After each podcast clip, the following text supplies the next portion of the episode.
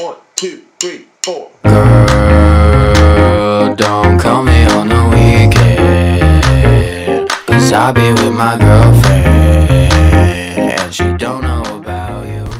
Welcome to episode 5 of Speak Up, I Couldn't Hear You, a podcast hosted by me, Claire Majerac, and my friend Michelle Hwang. Today, we are asking our guests the question Why are you worth knowing? What do you think you're most invested in at this moment? That's tough. I've been trying to deal with, uh, handle a lot of different things lately. Um, definitely lots of personal projects. I'm trying to improve uh, speech and debate, my speaking skills. Um, I've had a bunch of tournaments lately, so that's taken up all my time. But I'm also trying to look into doing some research, maybe getting an internship this summer. I don't know. Um, and and I don't know. I was thinking the prescription drug abuse field. Uh, what kind of stuff has been done in the Pittsburgh area um, to prevent and uh, just also research in that field. Really? Yeah, That's yeah, really it's pretty wild. That's a grown. That's such a grown-up answer. I didn't know you were into that. I thought you were more of like a kind of. I just thought you ran and did intern. Yeah, yeah, I do those two things too. Um, yeah, I'm, I'm less focused on on those as of right now because I'm trying to you know ramp up for hopefully this summer of researching and internships. That would be good. But yeah, Uh, what have you been obsessed with recently? obsessed with hmm. You mean like music or like pop culture? What? Yeah. Definitely new music. Let me pull it up. Anderson .Paak, so good. Is that how you say his name?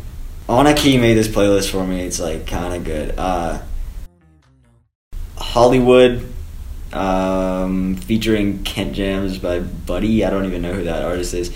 Gravity, featuring Tyler the Creator by Brent Faiyaz. Also don't know these artists. Oh, yeah, I know. Uh, Jewelz, that one's Anderson .Paak, uh, Silicon Valley.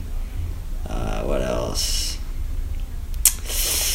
Cut 'em in, also Anderson, and also the, of course the new Bruno Mars Silk Sonic. oh, that's a good one. I so really good. like that one. Leave the door open. My mom likes that song. Yeah, everyone likes that song. I thought that was a joke at first. Like when they performed that at the Grammys, I was like, okay, there's no way this is like actually a thing. And I was like, what? Anyways. It's like very old pop. Yeah, Yeah, yeah, that's just his vibe, Bruno Mars vibe. it's 24 karat magic kind of vibe. Yes, excellent songs. I like the heartbroken Bruno Mars better though. Heartbroken. Like the, the Two that early 2000s Yeah, no, Bruno no, Mars. I Yeah, don't yeah, like we're that. I don't like that. like locked out of heaven. Yeah. Mm, nah. we love when our artists have mental issues. Anyway. Yeah. Wow. Okay, so Anderson .Paak is something you're obsessed with. Yeah. Also, Graham, I think you need to talk about how you're in a chamber choir. Oh yeah, a I lot am of a chamber people choir. maybe don't know that about you. I am a chamber choir. I, I like I like chamber a lot. The vibes there are just unmatched. Really? Yeah, you see, I'm, I'm not really into that. I'm not into singing so much anymore, but that class makes me into it. Good people. Yeah, good people. I like Mr. Schmick. Yeah, and like I said, the vibes. Why do you think you're worth knowing? It's a toughie. It is the hard question. Um, wait, are we're talking about like just friendships.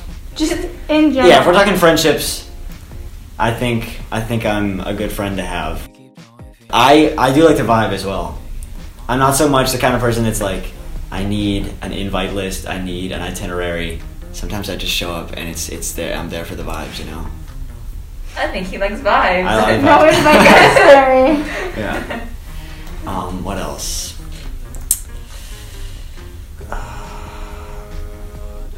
I think I'm. I don't like talking about myself, but I do like. I think I'm good at. This could also be like a bad thing. I'm good at like identifying what people need, what people are thinking, what people care about. So like, I think I can help diffuse situations, especially people are like stressed out or anxious or something. But also sometimes I'm just feeling maniacal and I and I actively like try to press people's buttons just for fun. We obviously have to be good friends at that point. I'm not gonna do that just like a rando. But I don't know. Yeah. I'm thinking you don't like to talk about yourself, but you are very in extrospective. You look at other people and you know what they. yeah, yeah. I'm analytical in that way. Observant. I agree. Yes, observant. Yeah, yeah. Um, I, I like to figure people out, especially my friends. And yeah, yeah. That's just like sort of how I get to know someone. And you care about these people. You. Oh yeah, for sure, for sure. Does that ever hurt you? Because you know so much about these other people, but maybe you're a little blind to you. Sort of. I don't know. I never really thought about it. That is deep. Does it hurt me? Maybe. It, I feel like it, it definitely could, potentially. I don't know. I'm not really looking out for that though. At least right now. I think things are pretty good. Just for the vibes. Yes. The vibes. Always. I always just defer to the vibes, even when thing, when things get bad, especially. There you go. Vibe time. What makes you happiest at this moment? That is gonna take me a second. Um. Take all the seconds you need. Yeah, yeah, yeah. Um, just like in the past week, the thing that's given me the most serotonin, if we look at it very uh, psychologically, I have a productivity playlist that I use when I'm doing homework. Um, and I don't know, just Let me something see. about what's on it. something about. Um, It's gonna be like lofi pop. no, it's not. It's not. It's actually it's like good songs. Uh, something Oh, about just playing it at low volume with one AirPod in, banging out some physics work at like 11 p.m. I don't know. It just makes me feel good, productive, especially. When you're in the zone. Yes, exactly. I got you. I like being productive. It takes me so long to get there. I'm like, I agree. I just need one more episode of Grey's Anatomy, and then I'll get to it. Yeah. But then when you sit down and get your ass to it, It works. yeah, It clicks. yeah, yeah. Hello, my name is Gabriel Mudd. Uh, I'm a junior. So, what would you say makes you happiest at this moment? Um, for me, honestly, it's probably the weather right now. Um, I love when it's like lighter later out and it's getting warmer too. So I think I'm most excited and happy about like probably summer and weather getting better and everything with that. I'm pretty focused on school just because it's like we're nearing AP tests and things like that. So I'm busy with that. Um, but in my free time, I skateboard a lot and I do track right now. And I'm starting landscaping again because I have a small business I do for it in spring. So we're just starting it up again. Okay. What's your business called? My brother's landscaping. Okay. Our Cool. mascot's a pug. Nice. Yeah. Wait, so is that like, is it like success, like super successful, or are you guys? It, it's really small. It's just I started it in like sixth or seventh grade, uh, and then I worked alone until about ninth grade, um, and then I started working with my partner Hayden. Um, and then this past year, I just hired three or four employees and made it official when we got like our merch and stuff. Uh, and now this year, I'm probably going to expand it more and hire. I'm hoping to get my team up to like nine or ten people, um, but we still are keeping it relatively small. So. What's it like running a small business when you're just a high schooler? Like you have like a whole bunch of employees you too. Um, honestly, they're well, technically they're my employees, but they're all people that I hired that were my friends that I knew would be good workers. So honestly, it's not been too bad at all. Like if I feel like I need to tell them something because I'm friends with them, I don't have any trouble telling them something. So aside from like hobby or um, school, your sports, your clubs, your landscape, your small business, what are you obsessed with currently? What am I obsessed with? Um, that's tough. Um, I really like fashion lately, um, but it's kind of tough because I don't really know how I would describe like the type of fashion that I like. Like I really like shoes. I collect shoes a lot. Um, so that's probably how I describe it. I'm probably more of a sneakerhead obsessed than fashion. Um, so most of the time I spend trying to. I'm also trying to learn how to resell shoes because I've been doing that for a few years now. But um, I really like collecting shoes, so I've been kind of obsessed with trying to understand like the market for them and how to buy and sell them at the right place. Um, and then I collect them too when I don't when I'm not selling them. okay. I'm getting very businessy entrepreneurship vibes from you. Yeah, a little bit. Is that Yeah. like what you want to pursue in the future? I don't know. Um, it's definitely something I'm gonna try and get at least a minor in in college, um, entrepreneurship or probably accounting.